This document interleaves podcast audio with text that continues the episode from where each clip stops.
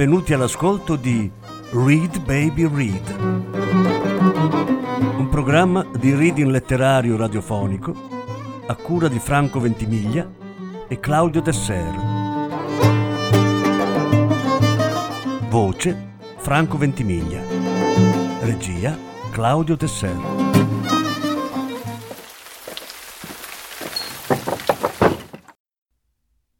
Bernard Malamad Il commesso.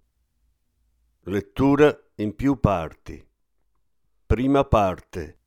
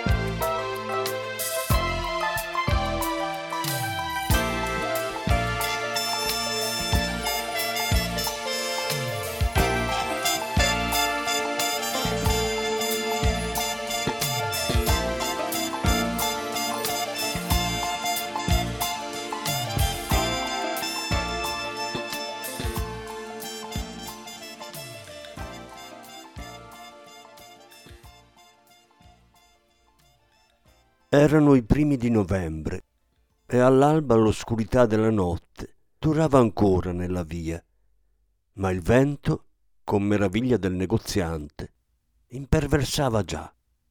Gli sbatté con violenza il grembiule in faccia mentre si chinava a raccogliere le due cassette di latte dal bordo del marciapiede. Ansimando, Morris Bober trascinò fino alla porta i pesanti recipienti.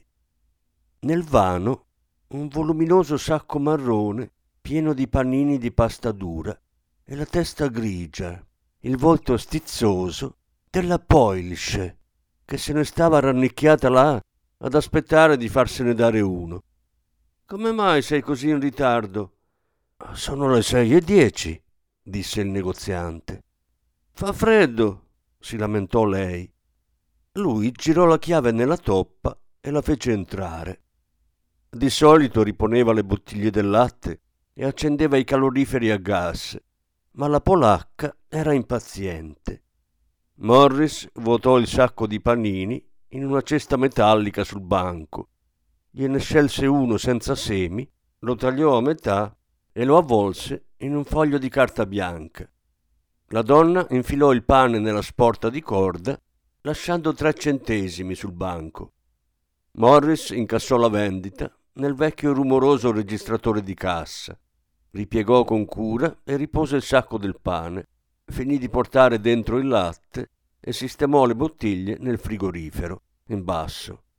Accese il calorifero a gas in negozio e andò nel retrobottega ad accendere l'altro. Fece bollire il caffè in un bricco di porcellana annerita e lo sorseggiò masticando un panino senza nemmeno sentirne il sapore finì di fare pulizie e si mise ad aspettare.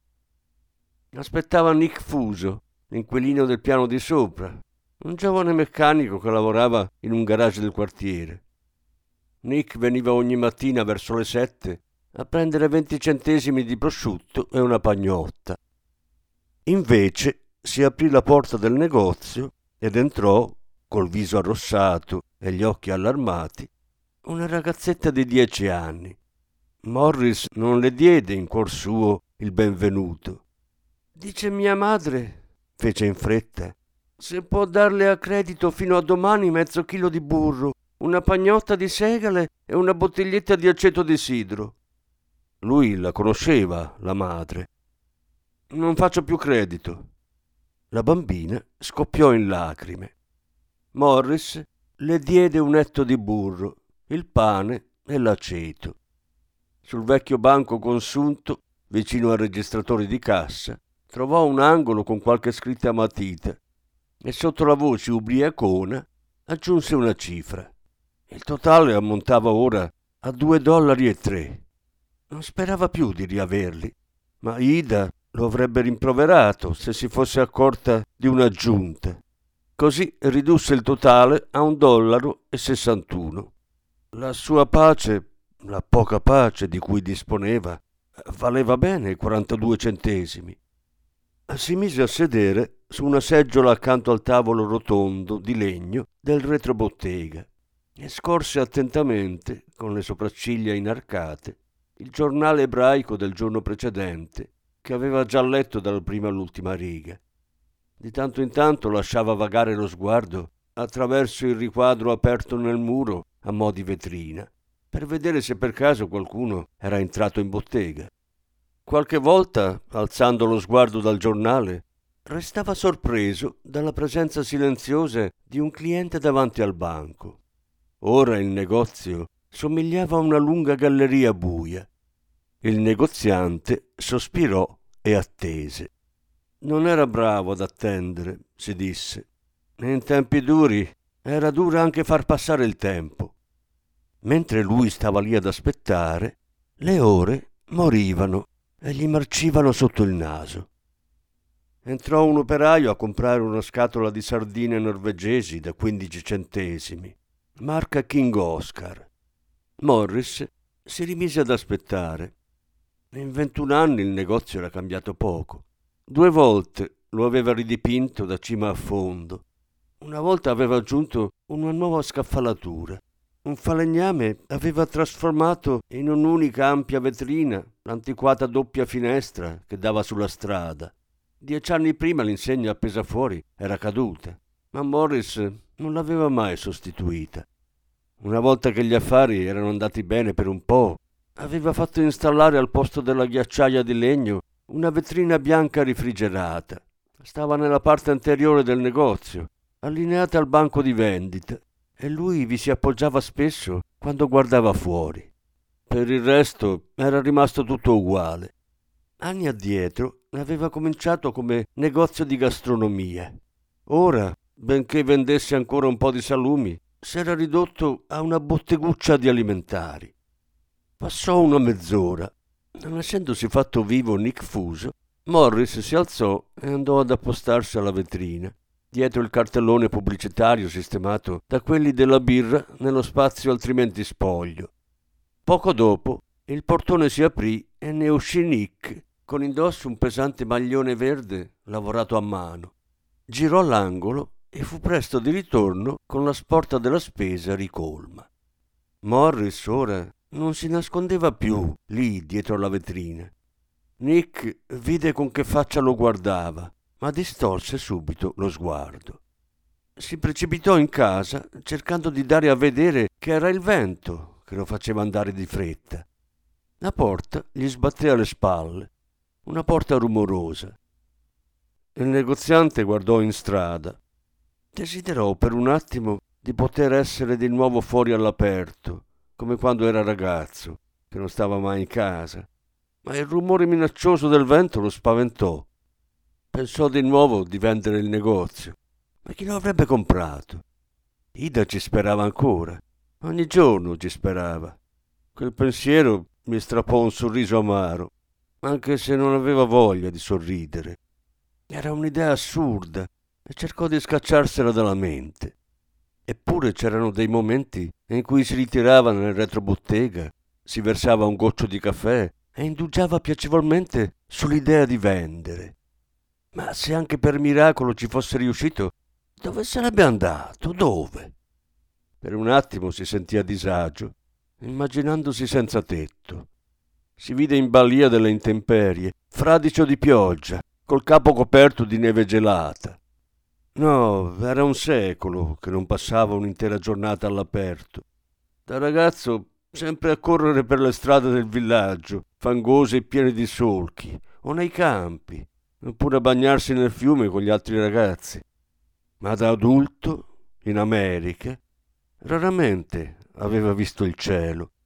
Nei primi tempi sì, quando conduceva il carretto col cavallo, ma era finito tutto col suo primo negozio. In un negozio uno è sepolto. Il lattaio si fermò col camion davanti alla porta ed entrò con l'impeto di un toro a ritirare vuoti a rendere. Ne trasportò fuori una cassa e tornò con due piccole confezioni di panna scremata. Poi fu la volta di Otto Vogel, il fornitore di carne, un tedesco dai baffoni folti, che portava una salsiccia affumicata di fegato e una sfilza di würstel nella cesta unta. Morris comprò in contanti la salsiccia di fegato, perché da un tedesco non voleva favori. Otto si portò via i würstel e il garzone del panettiere, che faceva quel giro per la prima volta, cambiò tre pagnotte rafferme con tre fresche e uscì senza dire una parola. Leo, della pasticceria, data una rapida occhiata alla torta ancora incartata sul frigorifero, gridò Arrivederci a lunedì, Morris. Morris non rispose. Leo esitò. Va male dappertutto, Morris. Qui è peggio che dappertutto. A lunedì. Una giovane massaia del vicinato fece spese per 63 centesimi, un'altra per 41. Aveva guadagnato il primo dollaro della giornata.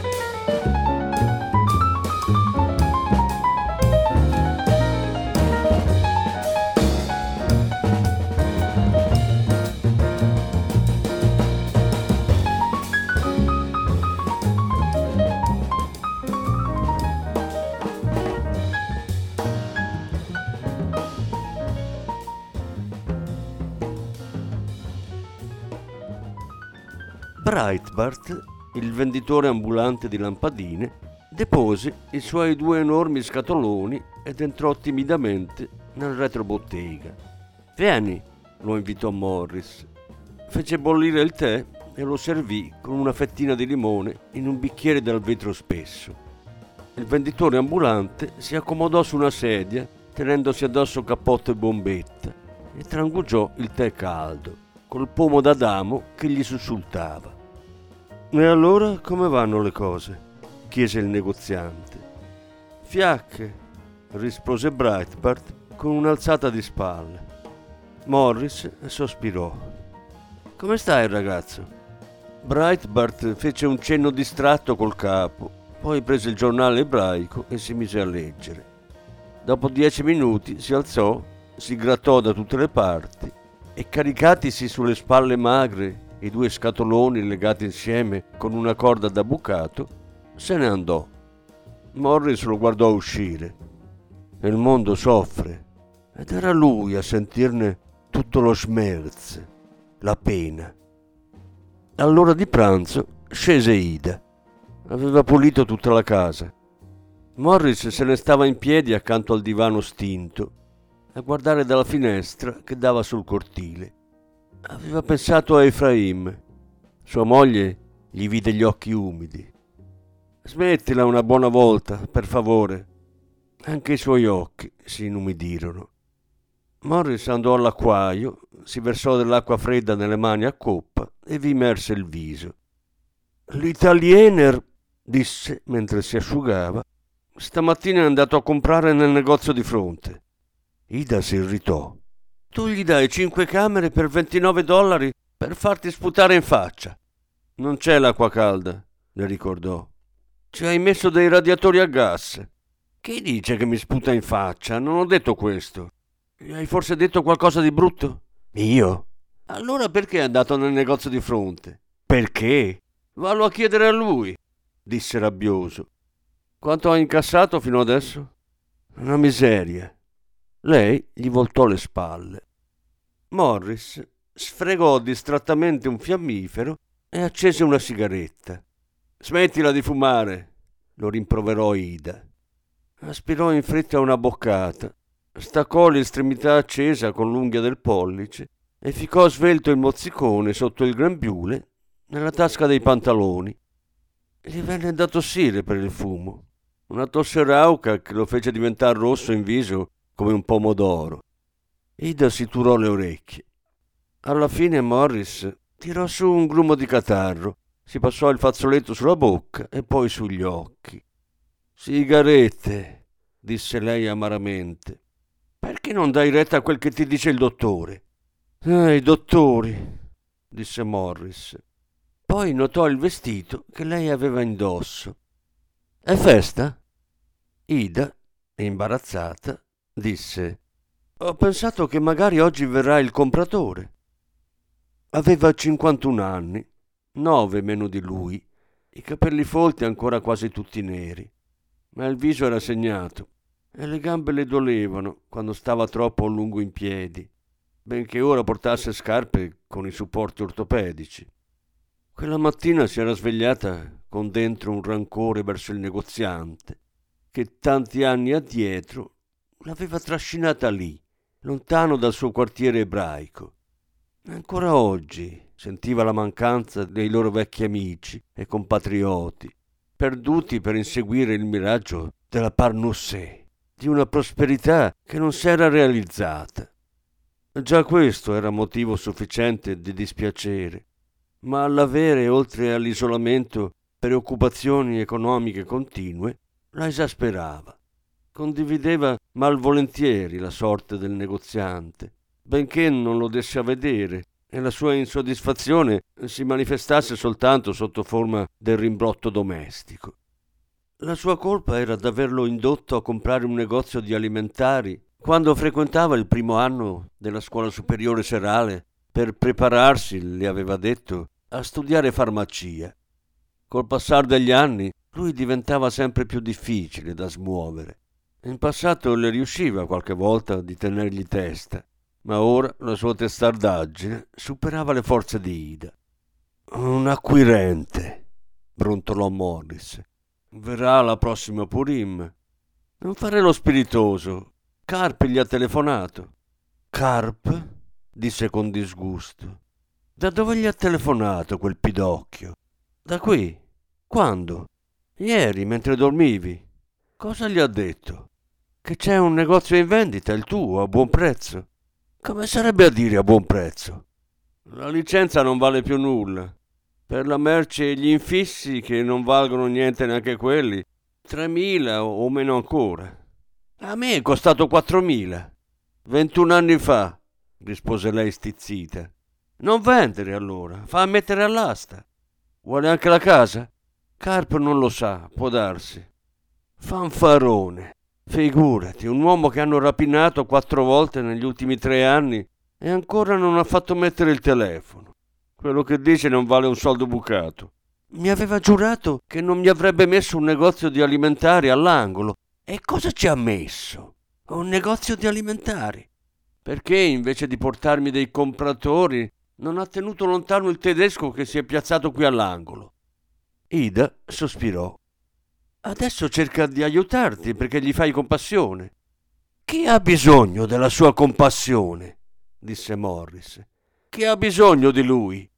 Perché allora non hai avuto tu il buon senso di trasformare il negozio di alimentari in un negozio di vini e liquori quando davano le licenze? E chi aveva i contanti per farsi il magazzino? E allora se non hai i mezzi è inutile che chiacchieri. Un negozio per vagabondi ubriaconi. Un negozio è un negozio. Quello che Giulio Scarp incassa qui accanto in un giorno, noi non lo incassiamo in due settimane. Ma Ida vide che era seccato e cambiò argomento. Ti avevo detto di dare la cera al pavimento. Me ne sono dimenticato. Sai che ci tenevo. Ora sarebbe già asciutto. Lo farò dopo. Dopo i clienti cammineranno sulla cera e sporcheranno tutto. Che clienti? Gridò. Quali clienti? Chi mette piede qui dentro? Va, gli disse lei con voce pacata. Va di sopra a dormire. La darò io la cera. Ma lui tirò fuori la latta della cera e lo straccio e lucidò il pavimento fino a far prendere al legno un cupo splendore. Non era entrato nessuno.